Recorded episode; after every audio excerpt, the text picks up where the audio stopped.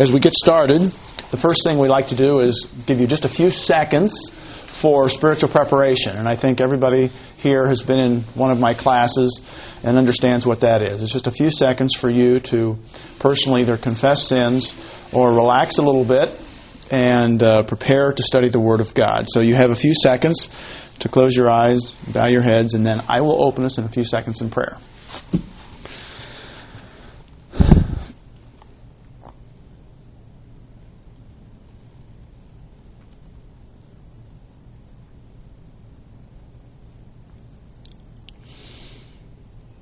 Heavenly Father, we're thankful for the wonderful promises that you have given us, and we're thankful for the lessons that we can that we are able to learn that are there for us to learn from the Old Testament.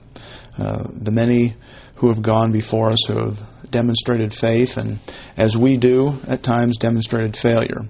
But you have always been faithful.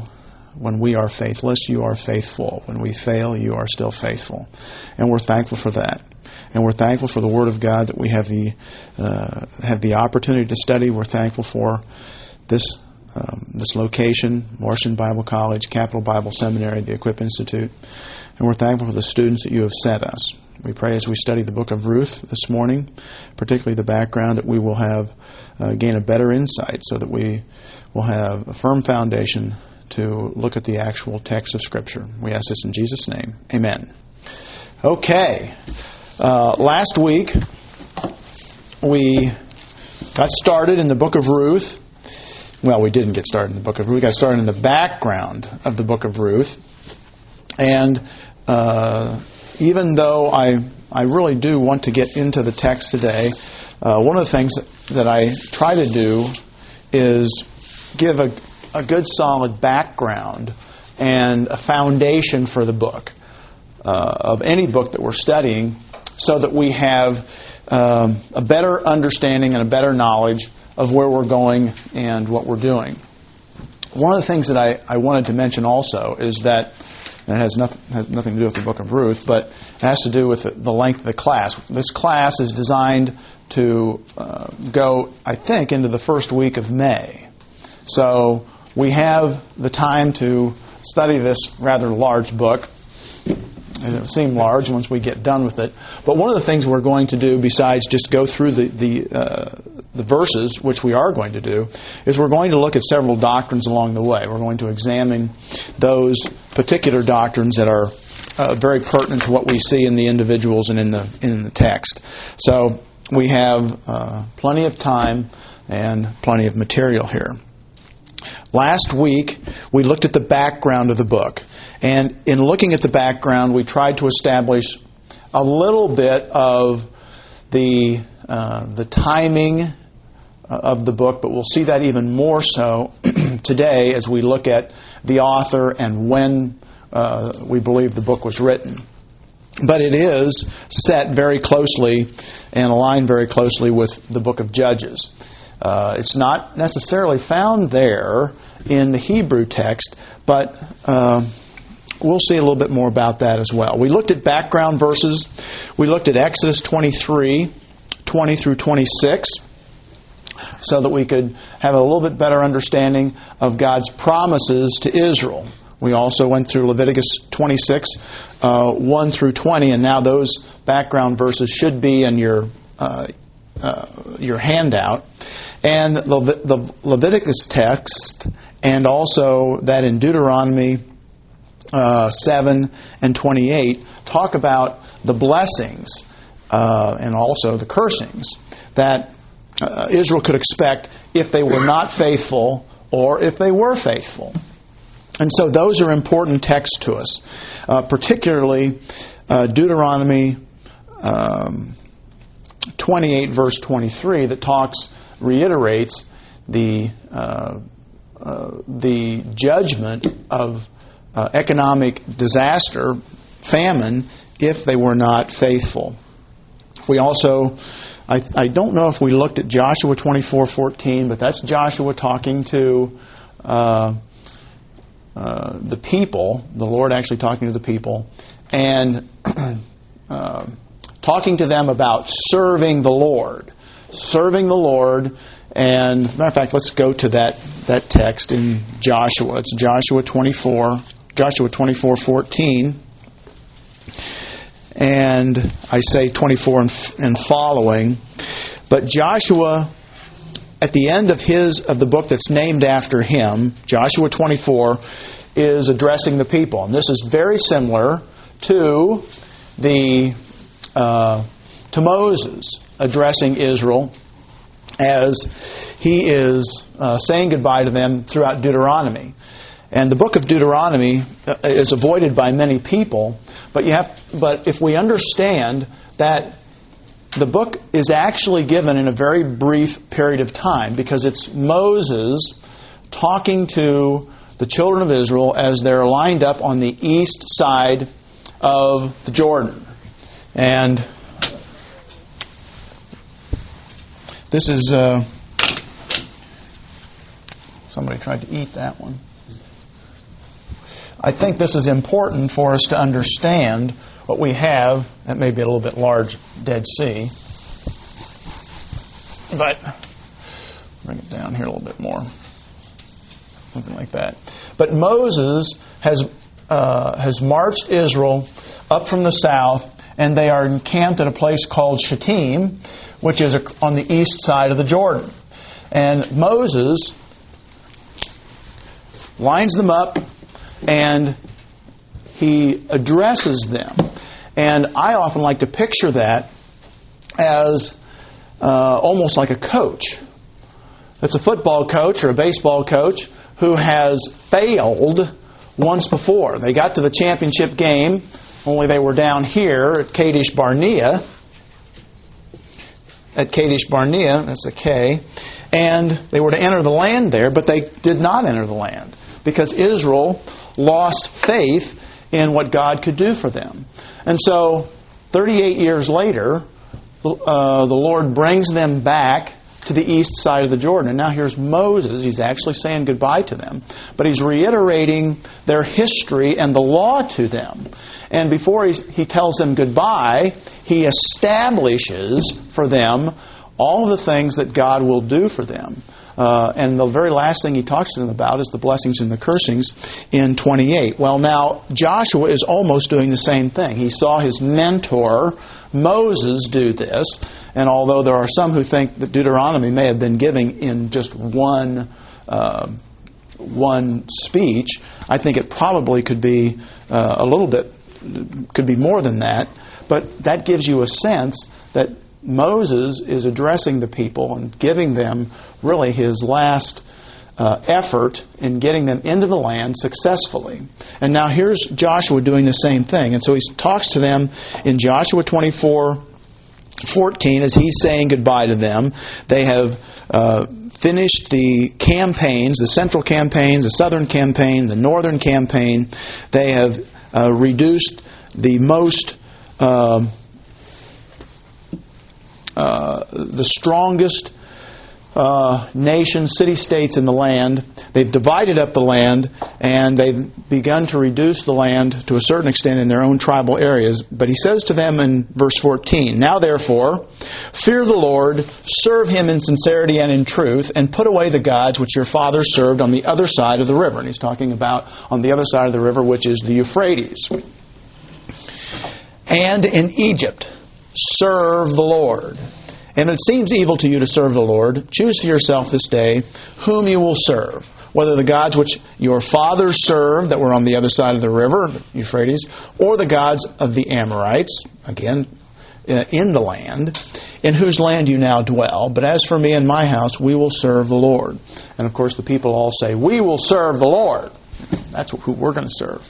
Well, when we get into Judges, and we saw this last time, that uh, the first generation after Joshua is still faithful, but the generations after that forget the Lord, and they begin to do what is right in everyone's heart. And we saw those two passages in Judges 17:6 and also Judges 21:25, in that there's no king. And of course, uh, we think that this is being written probably during the time of the early monarchy or the monarchy that's coming. But in Judges, but there's no king in Israel, so every man did what was right in his own eyes. And that's what we that's where we are when we really get to uh, the book of Ruth as well. Now, last time uh, we covered the authorship, we had the background, we covered the authorship, and I think we worked our way down to the title. Is that correct? We made the, those great strides. So this morning we're going to continue, and we're going to uh, talk about the title of the book. We'll talk about the place in the canon. We'll try to talk, talk a little bit about the uh, authorship as well. And we'll look at the, uh, the date and historical setting. So, uh, authorship we covered. Okay, title. Now, the book of Ruth on page two, partway down, about a little more than partway, I guess, the book of Ruth derives its name from one of the three main characters, and that's not a surprise to anybody because if we've read the book, and by the way, that was your homework. Hopefully, you all had a chance to read the book of Ruth, and if you haven't, um, I'm very disappointed. But if you've read the book of Ruth, you've got an idea of who who are there, and there's a list of a short list of characters Ruth, Boaz, of course, and Naomi. But as we say here, uh, it's named after one of the three main characters, the Moabite daughter in law of Naomi and eventual wife of Boaz. And uh, we're going to look at this a little bit in depth. The traditional derivation of the name from the Hebrew word is often thought to be friendship. Matter of fact, that's pretty much uh, what is established. But if we study that word and try to determine uh, its source, um, uh, we find out that first of all, it's not, of course, it's not a Hebrew word. Uh, it comes from the nation of Moab, and it's really not an Aramaic word either. So, coming from one of the uh, strands of, of uh, Arabic, we're simply not sure what it means. Uh, the accurate etymology of the name simply remains a mystery to us. And that's fine because we'll find out a lot about Ruth herself, and she establishes a, uh, a true meaning for her own name. Uh, the mystery of the name also delivers the fascination of Ruth and what God does in her life. From nothing, the unknown, comes the grace of God and His glory, and his glory is again revealed. So, what, what's really wonderful about Ruth's name is while we know little or nothing about the name and, uh, and why the, the name may have been given to her, we are going to see that she uh, develops a wonderful uh, sense for her own name. Uh, secondly, there, or B, Ruth is named 12 times in the book. But else in the Bible, she's only found in Matthew's genealogy of Jesus in Matthew 1 through 5. Let's go see that one other time. Let's go to Matthew 1. Back to the New Testament, Matthew 1. And this genealogy in itself is uh, truly uh, exciting, I guess we could say. But Matthew is a tax collector. And he is sort of a, as many of the writers were, but although some of them weren't, he really is a uh, he focuses on paperwork and getting the details right, and so he nails these records down pretty closely. And we see as we begin uh, verse one here. The book of the genealogy of Jesus Christ, the son of David. So we start with his royalty. We understand the royalty here. The son of Abraham. The next thing we get is his heritage, that he comes from Abraham. And now we see that he continues with Abraham. He doesn't go back and start with Adam. Please come right in. We have a handout over here as you go by. That's it.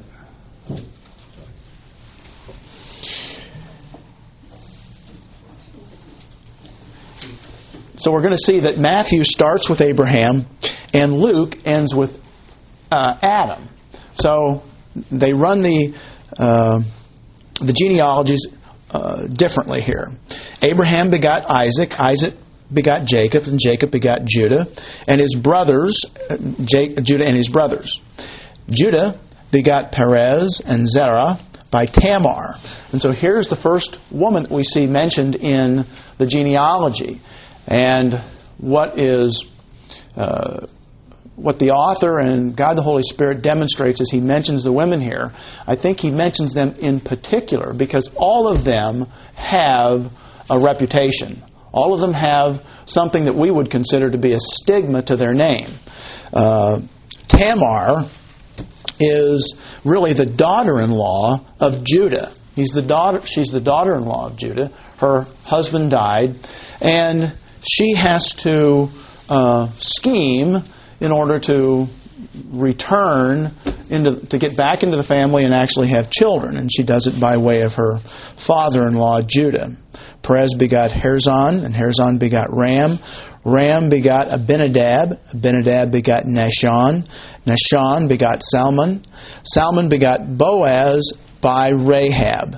And so here we see our second uh, woman mentioned in the genealogy and Rahab comes of course right out of the book of of Joshua, and she's not uh, she's not Jewish.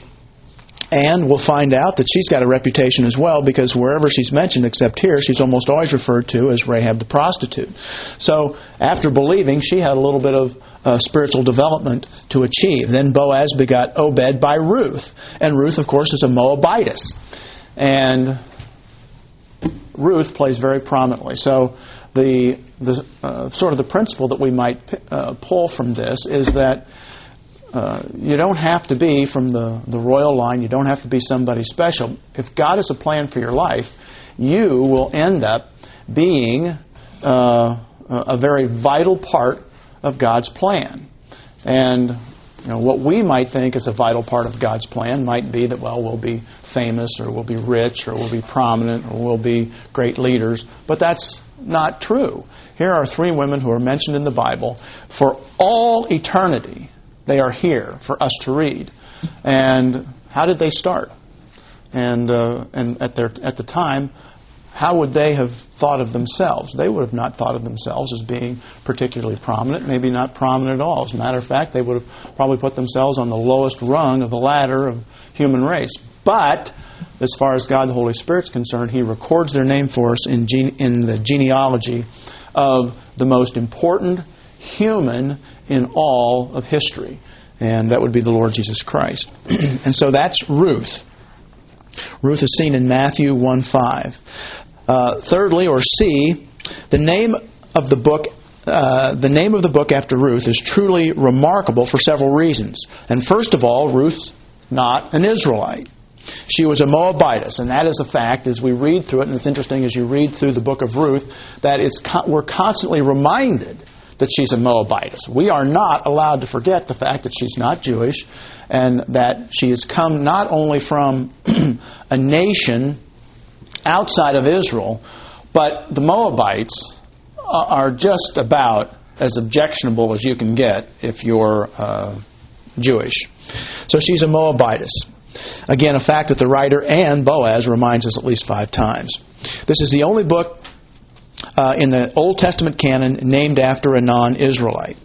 The Moabites spring from the bizarre incident after the destruction of Sodom and Gomorrah in Genesis 19 30 through 38. And it's a, an interesting read to go over into Genesis uh, 19, and we might do that next week when we get into the actual text. But That, well, no, let's go now. We don't want to wait. Everybody's anxious to go over and look at Genesis 19. So let's go to Genesis 19. And this is right after one of the great uh, cataclysmic events in all of history. And it would have been great if we could have been there to watch, but we wouldn't have wanted to watch. The only person who did watch uh, didn't survive. So we're in Genesis 19:30.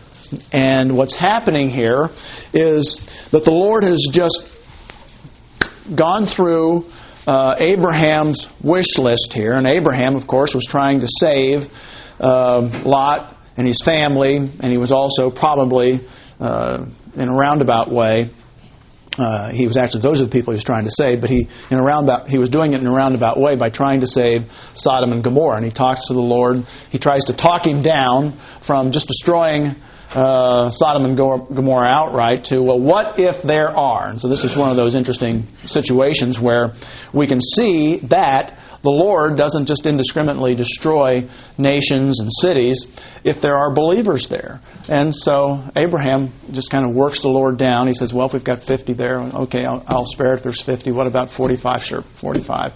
Do I hear 40, 40, 35, 30, 30, 30? You know, and he works his, his way down until he gets to what he thinks absolutely are believers. They, these people, the family of Lot, have got to be believers. And so the Lord says, "Sure, I'll spare them if there's uh, if there if they uh, if there's that many believers." Well, the Lord knows all along there's not that many believers there. He knows exactly how many believers there, and He knows who's going to survive. So He gets down and He brings out the, those who are believers and those who are going to survive. But what we end up with when we get to verse 30 is that we only have Lot and his two daughters. And at this point, it's probably a very dark time for them. And we, we have to put ourselves, and it's always hard to do this, to put ourselves in their position to see the world and their situation uh, as they did. But here we have Lot and his two daughters, and they're now living in caves. Well, they've come from one of the most prosperous cities in the ancient world. Um, had just about everything they could they could possibly want, and now they're up in a cave, and they have no idea who else has survived. They probably think that maybe the, the world, uh, you know, the entire world, as far as they're concerned, has just been destroyed. Uh, certainly, all their friends, any of the guys they would have known, are no longer around to uh, uh to date. So Verse 30 Then Lot went up out of Zoar and dwelt in the mountains, and his two daughters were with him, for he was afraid to dwell in Zoar. And he and his, uh, his two daughters dwelt in the cave. Now the firstborn said to the younger, Our father is old, and there is no man on earth to come in to us as is the custom of all the earth. So here's a very good euphemism. From now on, you can say, you know, if something happens or you read it in the newspaper, well, it's uh, something happened there that as the, is the custom of all the earth. And uh, you'll know exactly what you're talking about. Nobody else will, of course. But, uh, or maybe they will. But anyhow, so there was no opportunity for them to get pregnant and have children. That's what she's referring to. And you can see that this firstborn obviously thinks the world has really come to an end. So verse 32 says, Come, let us make our father drink wine, and we will lie with him. And there's a lot that could be said about this. Uh, uh, but anyhow, we'll just press on. That we may preserve the lineage of our father. So they made their father drink wine that night, and the firstborn went in and lay with her father, and she did not know when she lay. He did not know when she lay down, nor when she arose. So he's really pretty drunk. Um, 34, which by the way is a sin. I mean, there's no doubt about it. This, not only is it sinful to be drunk, but it's sinful for what is occurring here. This is all conceived in sin. 34. It happened on the next day that the firstborn said to the younger, Okay, now it's your turn. Indeed, I lay with my father last night. Let's make him drunk wine, drink wine again. Also, tonight, and you go in and lie with him, that we may preserve the lineage of our father. And again, you can see that. Uh, they, they really perceive this as a very desperate situation. Verse 35. Then they made their father drink wine that night also, and the younger arose and lay with him. And he did not know when she lay down or when she arose. Verse 36. Thus both the daughters of Lot were with child by their father, so they both became pregnant. 37. The firstborn bore a son and called his name Moab. And Moab uh, is the Hebrew word meaning from father. Av is where we get the name Abraham. Uh, you know, the father, uh, the father of all, uh, the high father starts out as high father. But Av means father, and we get the word Mo, it's a, a combination, means from father. So it was an incestuous relationship, but who in the world would just go ahead and name the son from father? I mean, that's just a little bit strange. Uh, he is the father of the Moabites to this day. Verse 38. And the younger, she also bore a son and called his name Ben Amim. And the name Ben here is, is a traditional name for son, son of. So when we hear uh, someone name, has the first, their, their last name starts with Ben, uh, bin, bin Laden, means son of Laden. Well, what we have here is son of Amim, and Amin is going is the Hebrew word for people. So he is the son of my people. So that's another interesting name, Ben Amin. He is the father of the people of Ammon to this day. So this is how we got the family uh, of Moab started. Genesis 19, 30 through um, uh, through 38 there. And what we'll learn is that this stays with them. Um, the uh, Israelites and the Arabs, they're not people that forget things very quickly. So this sort of stays with, uh, the reputation stays with Moab. It's hard to outlive these things. So, uh, uh, secondly, here in C on page 3, from a literary standpoint, Ruth is not the main character of the book. Even though uh, the book is named uh, for Ruth, she's not the main character of the book. D. The story opens by describing the crisis in Naomi's family, highlighting her own emptiness, and concludes with the resolution of the crisis on the declaration of her, uh, her fullness in birth of Obed. So, in the conclusion, in chapter 4, the writer all but ignores Ruth. And based on the plot, the story could have just as easily been named after Naomi. And it really starts with Naomi and it ends with Naomi. And through the book, she plays a prominent role, but she's not really the most prominent, even though uh, she certainly is one of those three. Uh, e, the importance of dialogue is significant in this book. More than 52% of the narrative is direct speech or what we would call discourse. And that's kind of how we describe it when we're looking at the Bible, we would say it's direct discourse.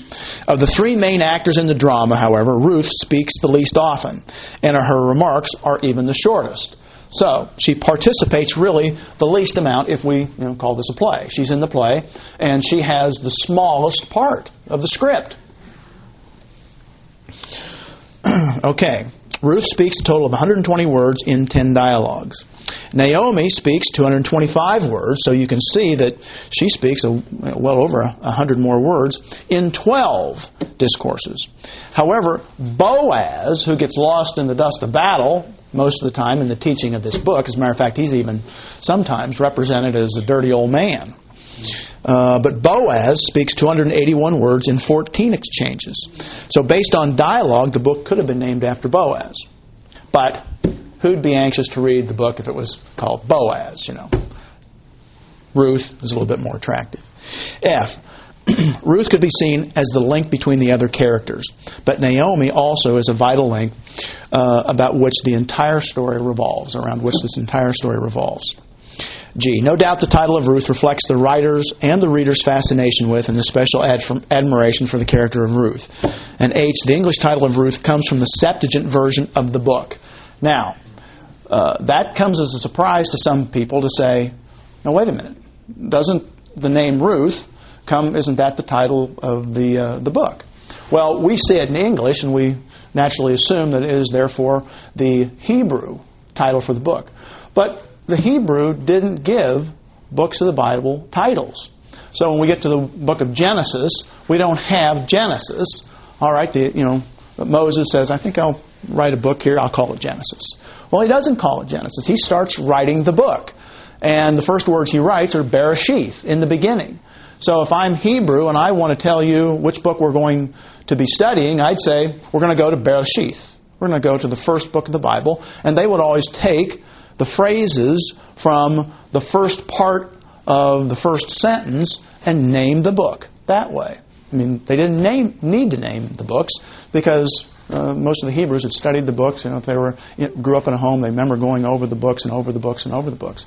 But when in approximately 280 BC, the translation from Hebrew into the Greek language was made, and we call it the Septuagint because we believe that there were approximately 70 uh, translators who really, and the first thing that they did is they translated the Pentateuch. Uh, then they translated the rest of the Bible thereafter, but the Pentateuch was the main thing. But we think that there were 70 translators who tried to translate the Pentateuch and uh, translate it into Greek in 70 days, and so they just it just kind of stuck the Septuagint. But they gave the books of the Bible titles. And so the books of the Bible that we see either are Greek words or at least have something to do with the Bible that they thought was more appropriate or was appropriate. And so the English title of Ruth comes from the Septuagint version of the book. Version of the book. We don't have a Hebrew title for this book. The Hebrews did not give formal titles to the book, but identified each work from the first line of the original text. So, this would possibly be, they would probably understand this, as the time when the judges judged, or they ruled, or they governed. So, you know, sad to say that we don't have this title uh, from time immemorial, but at least at least from 280 BC. Okay, the place in the canon, but Ruth is fine. I didn't do that to crush anyone's, you know, wonderful thoughts about the, the name Ruth, uh, because it's fine. It works fine for us. Uh, so, fourth, the place in the canon. Even though the author is unknown, and we talked about that before, we have no clue. There's no clue in the book as to who wrote this. Even though the author is unknown, the canonical placement of the book of Ruth seems to have been recognized from the beginning. Uh, there doesn't appear to be, in any of the things that we can study, uh, controversy over the book of Ruth. And there could be several reasons for that, but we only have a very slight indication that Ruth's inclusion in the canon and inspiration was challenged.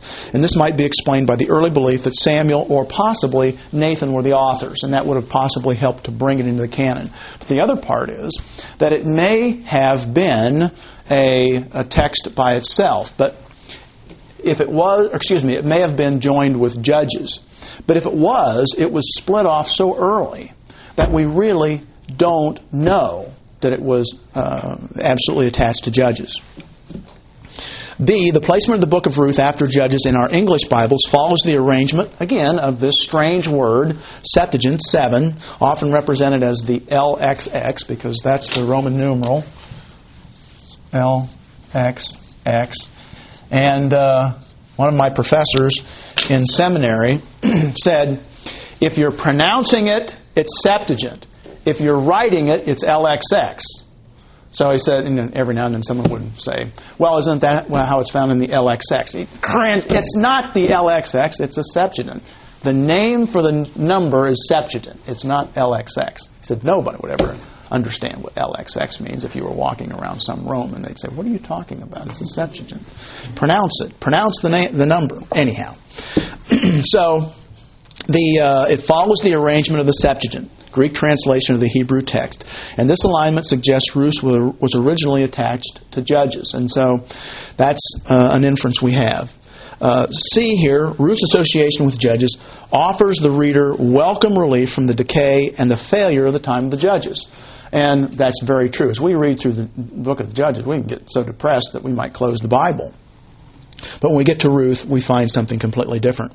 Whereas Judges had developed the theme of Israel's increasing spiritual decline and infidelity, this book highlights the presence and the nature of genuine spirituality during the same period. And so uh, there, th- there's that theme that comes with the book of Ruth. In contrast to the Canaanized or the flawed characters like Gideon, and if you, you know, we only know generally the, that Gideon uh, the wonderful things he does is he uh, leads the attack of 3,000, uh, 300 uh, uh, warriors. But there's a lot of things in his background that are, uh, well, looks a little bit like our background, let's just face it. So he's not the perfect guy that we might think. Jephthah and Samson are the same. All the personalities in Ruth display authentic faith and true covenant faithfulness. And we'll see this word chesed, which can be translated many different ways. It can be translated covenant faithfulness. It's often translated just love, which I think is a little bit of a misnomer. Uh, through the Psalms, it's translated mercy. It's often referred to as loyalty. Uh, so we'll see, and kindness is another translation. So we'll see different ways of, of translating this. But displays faith and true covenant faithfulness. The book of Ruth demonstrates that the lights of God's grace and human integrity still shone in some small communities in Israel, with Bethlehem our example in Ruth. And that's what we'll see, that Bethlehem is our example. D. On the other hand, the vast majority of Hebrew manuscripts place Ruth with the Song of Songs. It's called uh, uh, Song of Songs. We call it the Song of Solomon's uh, song. Yeah, the uh, Song of Songs here. Uh, Lamentations, Ecclesiastes, and Esther, a part of the group known as the writings or the uh. And the reason it's actually placed with that group is because Ruth became a very special book to the Hebrew festivals. E, the book of Ruth was one of the five books traditionally read at annual Jewish festivals. Ruth was read at the Feast of Weeks, or we would call it Passover, uh, 50 days after Passover, and it commemorated the first fruits of the harvest. And we see this in Exodus 23:16. Ruth's betrothal took place during this festive harvest season when barley was being winnowed. And we see that in Ruth 1:22 and 3 and 3:2. So, uh, the Jews took the book and said because it occurs during this time, let's read it during this festive season, during the Feast of Weeks, or as we call it, Pentecost. Uh, F, the book in the, in the book in the writings, Ketuvim, articulate wisdom, either in a formal way as the artistic products of wisdom, or the truth of what is taught. And so it's found in the Ketuvim because of the it's often thought of as wisdom literature. And Ruth is found in the writings because of, first of all, the literary form and the skill of the writer. It really is a very well written book. And in Hebrew, as you translate, it's one of the first books that we translated in Hebrew uh, at Capital Bible Seminary. And it was a real joy to translate because it translates easy, it reads well, um, it has uh, uh, the narrative is very vivid. And so the book is a wonderful book to translate. And so he, the author was very skilled. But secondly, because this short story informs us, forms us of how we can live wisely in the midst of undeserved suffering by applying biblical doctrines or biblical truth to suffering in our own lives. And that's one of the themes that often is very much overlooked. In this way, we see suffering turn to blessing when we go through those times of trial and heartache. We see from the example of Naomi and Ruth how God can take suffering and turn it to blessing. And that is probably the main theme of this book, even though it's again it's very often overlooked, because we start and as quick as we can get into Naomi's life, we see the heartbreaking suffering that she go, she goes through. G. The place of the book of Ruth following Judges in our English Bible works the best for us because it maintains historical unity with Judges and contributes additional positive insight into the Jewish life at that time. So even though uh, my Hebrew text has it in a completely different place. Frankly, it has other books in completely different places as well. So the placement of it where it is behind Judges is fine for us. Uh, we talked about the writer. Now let's look at the date and historical setting. And this, um, I'm again, I'm doing this because I think it helps us get a little bit better feel for the understanding of the book overall. Uh, first of all, the date of the writing of the book of Ruth is also troublesome. Not only, it's kind of like the talking about the book of Hebrews, you know, uh, in the New Testament. We don't know who wrote it. We don't know to whom he was really writing. We just know it was a, we think it was a, uh, a group of, of, Jewish believers, but we don't know that because the name of the book isn't inspired. Um, we don't know exactly where the author was when he wrote it. We're not sure where the Hebrews were when they received it, and we're not really sure of the date. So once you've covered all that, you say, now that we've covered that, you don't know anything, so we'll now move on. But the date of the writing of the book of Ruth is also troublesome. We don't know who it was, and we don't know the date.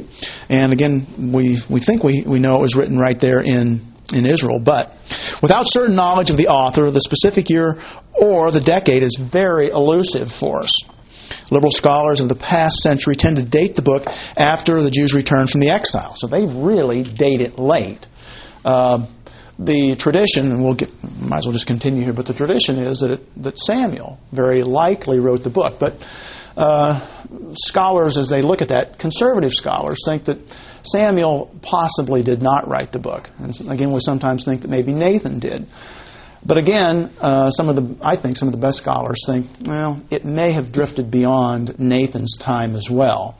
But you know, current liberal scholars who like to destroy everything say, well, it couldn't have been written uh, during that period of time. We have to late date it. So they like to push it all the way back past the uh, exile. And the exile generally was 536. In other words, returning. The returns are from 536 to 444 BC. However, the argument in support of this position are very weak and just unconvincing. Uh, and I've given you just some dates here so you can see when we talk about the exile, and we do believe the, do believe the book was written prior to the exile. The northern kingdom goes out in 722 BC. The southern kingdom goes out from over a spread of dates from about 600 to 586 BC. And then post exilic, our returns under, first of all, Zerubbabel is in 536 BC. We see Ezra coming back in 458, and then we see Nehemiah back in 444. And there's a different importance for each one of those, uh, those individuals in those dates. B, characteristics of the Hebrew language in the book seem to be from the time prior to the exile. And so, well, the only thing we really have to go on is now the language. And so we do a very detailed study of the language and the way the language is used. Some date the book within a few generations of the events described in the book, and probably during David's lifetime. And that would be uh, circa, uh, circa about one, circa about 1,000, 1, circa 1000 BC. Uh, and this is probably because the genealogy at the end of Ruth ends with David. Uh, it's a wonderful thing because uh, one of the themes of the book, and we believe that uh, it could have been, could have been, maybe one of the author's central themes, was that he's trying to establish the true royal lineage here of David. Because when David's born, everybody at that time would probably have an idea of his lineage, and they would say, the king is going to have a Moabitess in his background. Come on, this, how can this be true? Well, so we have this story that talks about the lineage of David. But anyhow, other writers date the book during Solomon's reign, which would be about 950, or even as late as Manasseh in 680. And the reason they would push it back to 680 is because, again, they're going through some dark periods, and they write the book from the sense that, you know, this is cyclical for us. And look here, we do have a very uh, bright period of our time. Whichever date is selected, it must be early enough to accommodate the author's familiarity with the period of the judges. In other words, the days when the judges governed or the day when the judges judged. It's the same, it's the uh, cognates there, the noun and the verb. It must also be late enough to support the writer's requirement to explain the custom of the ceremony of the sandal. And that's one of the intriguing parts about the book is that the author uh, uh, determines that he needs to put a parenthetical statement to explain one of the rituals. He talks about the ritual, the ceremony, and then he says, "Oh, by the way, in case you didn't know," he explains it. So it's written late enough that he thought he had to had to describe that. Uh, Though the date of composition is uncertain, the story of Ruth itself takes place in the latter part of the periods of the judges. So that's the period in which this occurs. Again, somewhere in the vicinity probably of uh, 1100 BC, and covers a time span of about 12 years. This period of Israel's history was generally a desert of rebellion and immorality, a period of extreme spiritual and moral decay. But the story of Ruth stands in contrast as an oasis of integrity and righteousness. And so those are that's maybe a little more background than uh, some might uh, provide for a study of the book of Ruth, but I think it's again important. Background is always important. Then our map. Here's a map to get us oriented, and hopefully it came out well uh, on your copy it shows us, first of all, we would start over in the country of Moab, and it's on the right side, the east side of the Salt Sea, later known as the Dead Sea. So we're in Moab, and we see that this is where the family, uh, this is where Act 1, when the curtains lift, we're in Moab. And we find the family there, and we see that the three wives outlived their husbands, and that's uh, one, chapter 1, 3 through 5. We also see that they are going to travel uh, probably north over the Dead Sea and into Bethlehem. It just simply makes sense that that's the way they would go, although we are not told. And then Naomi and Ruth resettle over in and around Bethlehem. So this is our map. We're probably not going to need the map that much as we go through our text, but at least it gets you where uh, in position as it orients us.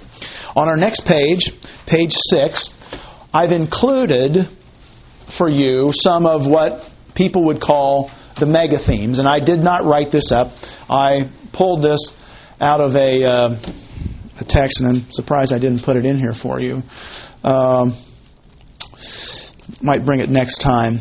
But these are some of the themes that people often use to explain uh, some of the uh, the underlying the sub themes that are going on, or for them maybe some of the dominant things that are occurring. And I don't plan to read through these, but you can see that first of all we have faith, faithfulness. That there is a sense of faithfulness here in the book, and it's teaching that. Certainly, Ruth's faithfulness uh, to Naomi.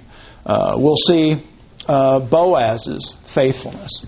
But of course, what it's really teaching is God's faithfulness. Kindness. And again, we'll see the kindness that Ruth shows to Naomi.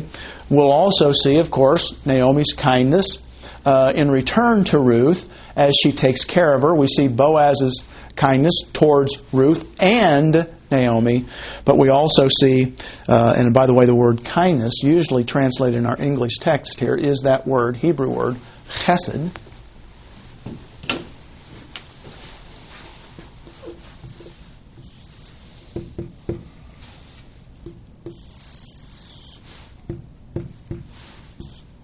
The Hebrew word, and it's chesed. Uh, and it means, as I said, it can mean, it's translated kindness, mercy, uh, loyalty, faithfulness, uh, covenant faithfulness, and some people uh, translate it love, but I, I think that's a misnomer. But anyhow, this word is used several times, and it's used at times we might not expect it to be used. And we'll have to determine the meaning, the, the contextual meaning, because that's how we determine uh, the definition of words. We have to go to the context. You know, some people think that uh, you know, dictionaries came first. No, you know, writing comes first, and then as we as we read what we uh, what has been written, we then write dictionaries. Integrity uh, oh, let me finish with kindness. Well, the, the, the, real kindness, of course, is shown by God. God's uh, faithfulness, His uh, covenant faithfulness, His loyalty, and His mercy. Integrity, again, Ruth shows high moral character by being loyal to Naomi. Um, but we also see there's a lot of character displayed here by Naomi and Boaz. And of course, then it's the integrity of God th- shown throughout. Protection, we see God's care and protection, and we see that uh, He His provisions throughout, and then prosperity and blessing. And I think uh, that that is probably one of the more dominant themes, uh, particularly as I said, uh, that blessing, how blessing comes out of suffering. Um, I didn't want to go through those in any great depth, so you might want to read those later on, but I, I did actually go through it in more depth than I thought I would. Uh, 8 on page 7 uh, Roman numeral 8, the distinguished descendants. And this shows you the line that will be revealed to us in the last chapter. And that's why I think the last chapter is, is uh, has to tell us or has to imply a lot of why the book was written because it ends with this uh, uh, very significant naming of David. And we would read the other names and we wouldn't we wouldn't bat an eye. But uh, the, the name David is used twice. And once is the la- it's the last word in the Hebrew text in Ruth. It's David. Now it is mentioned a little uh, in the the end of the previous paragraph, but I think that the name David is uh, the significance of this book is surrounds that name, and that's another thing that this writer does so well. Is he writes the entire book gives this story, and then right at the end, he hammers you with uh, this impactful ending. And it's a, it's a wonderful ending. And again, for us, we would see David and say, oh, yes, King David. But for any Jews reading this, this was significant to see David, David, I mean, for them, it's uh, their hero. He's the, uh, the greatest king uh, human king that they're going to have until the Lord Jesus Christ returns. Outline of the book. I've given you, uh, well, let me the family tree here of Ruth. You can see beginning with uh, coming down the one side, we have Abraham, Judah, Perez to get to Boaz, and then of course on the other side we have Lot, uh, son, Moab, you know, my father, and then Ruth. And so we get down to Boaz and Ruth marrying, and then we have Obed, Jesse, and David. Dawid, as the Hebrew would say. The outline of the book. What I've done is given you three different authors' approach to this book. And uh, the Nelson Study Bible, I like the Nelson Study Bible. I've taken it out of my New American Standard uh, Nelson Study Bible so you can see how they handle this. And it talks about the sojourn in the land of Moab, the tragedy in Moab, friendship and faithful and uh, friendship and faith in Moab. So it gives you the sense of those topics. When you get over to the Expositor's Bible Commentary number two, it does the same thing, but it, it names, gives individual uh, names, and it almost gives you more of a topical narrative as you go. So that um, you know, it's an Israelite family's sojourn in Moab. I mean, it almost describe. I mean, it very accurately describes what we have there. Talks about the famine in Judah. Talks about the deaths of Naomi's children and uh, husband and children. So it doesn't say, you know, well, there's disaster here, and that's what a lot of times it'll you'll see in a uh, an outline. Uh, depression or suffering or something like that. So I the, the expositor's Bible commentary outline really gives us uh, a very vivid picture of what's happening. And then I also added in the last outline, which is comes from the New American commentary, and it, they entitle it "The Preservation of Israel's Royal Line." And they go through it, and I'm going to uh, allude to this as we go because I think it. Uh, helps us to enjoy the book even more if you think of it as possibly being uh, acted out as well. You know, we have Act 1, Act 2, Act 3, Act 4, and then sort of the epilogue. And so I, I, I kind of like that approach, and so I'll allude to that periodically. And you'll also see that it does emphasize the, uh, the royal line. Okay. That gets us through our introduction. Let's go to the text, and in the last few minutes that we have, let's begin to study the book of Ruth. Let's take a look here at the book of Ruth.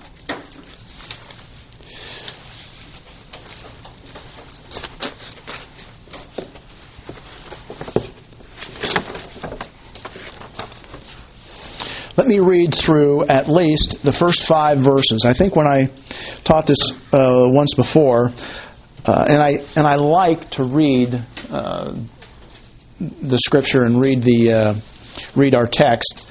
Uh, I actually started in verse one and read all the way to uh, the last verse of chapter four, because it's important to actually read the text and really read it as a whole. It's provides more uh, more impact. It's more significant.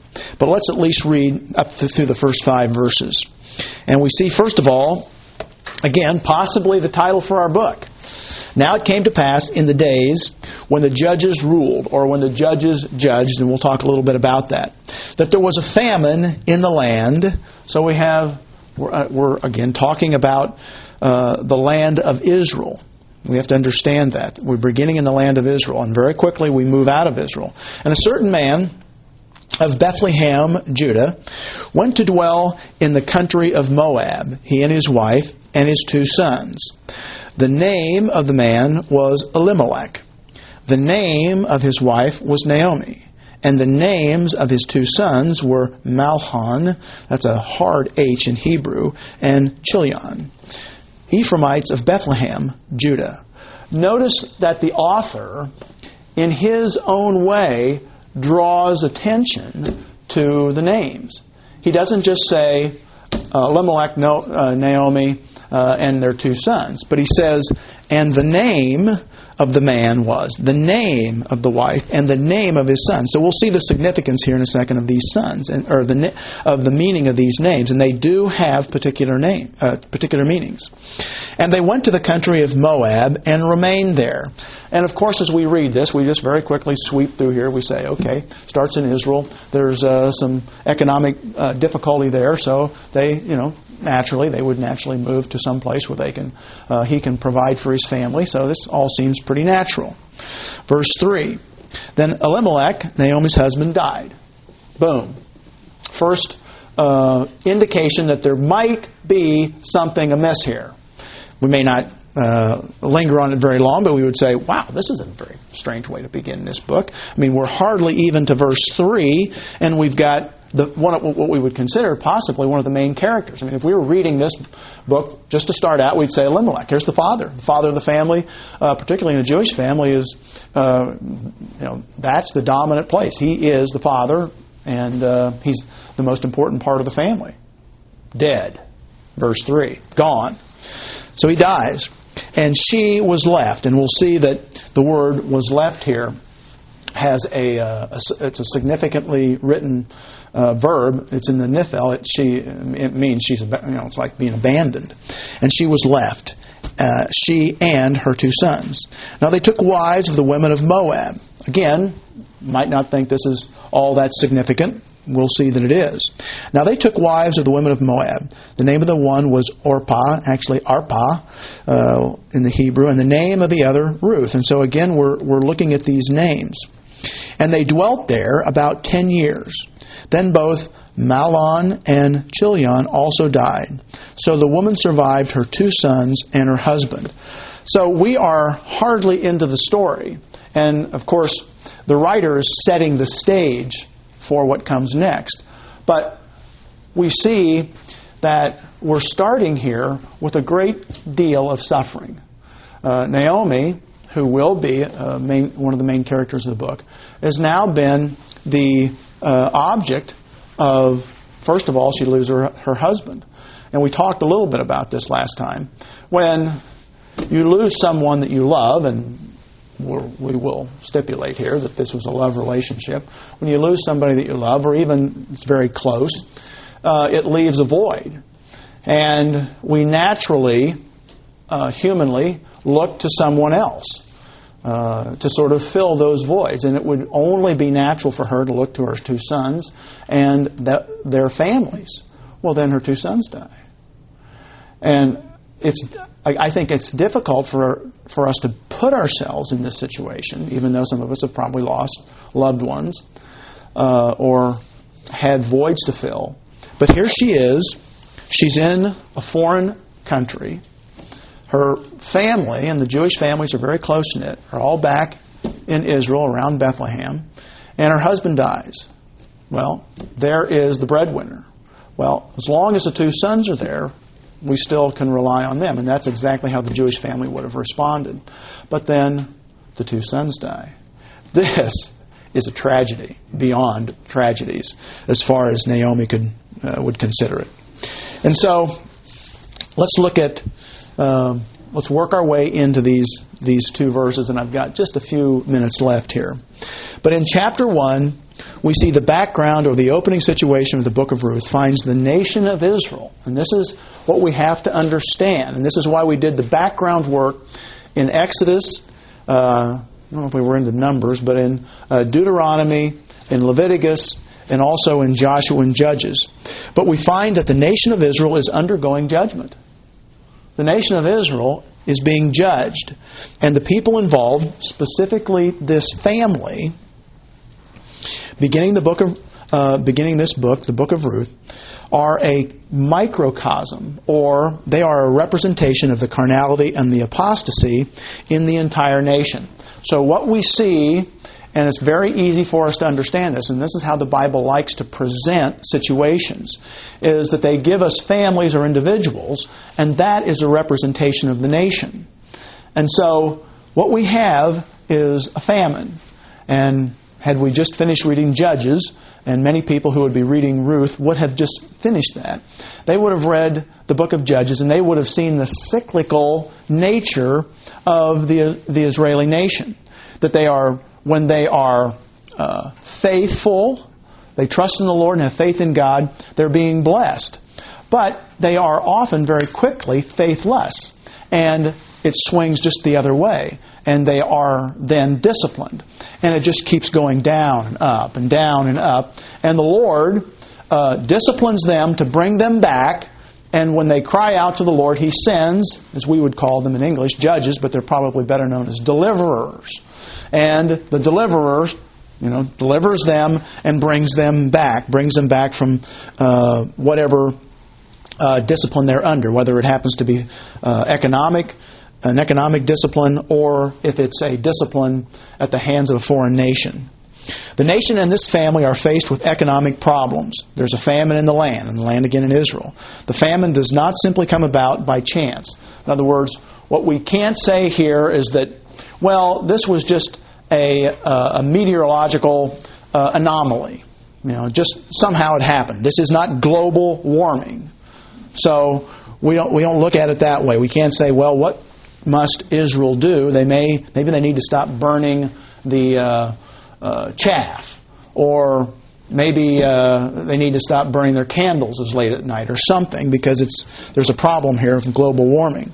The famine has to do with God's judgment on the nation, and the book of Ruth is a story told in the shadow of the book of Judges, in which God illustrates the principle of cursing turned to blessing. So, we've started the book. We're just a few seconds, I think, here uh, beyond, but uh, next time when we come back, we'll look at in a little bit more detail these first five verses, and we'll talk specifically about the individuals in those verses and the situation that we find in Israel and Moab. Let's bow our heads in prayer. Dear Heavenly Father, we're thankful for. Um, the Word of God. And we're thankful that God the Holy Spirit has provided it for us, inspired it, and preserved it for us to, to study. We pray as we study this book that we would not simply see it as a story, as, an, as a nice story, a heartwarming story, but see the individuals and the situation that God the Holy Spirit, through this author, was trying to present. See the, the difficulties they go through, but how uh, your faithfulness uh, whether it's in prosperity or in austerity, in uh, suffering, is great. And it's greater than all the suffering we could go through. Thankful for those who are here who are interested in studying the book of Ruth, and we look forward to uh, the next classes. And we ask this in Jesus' name. Amen.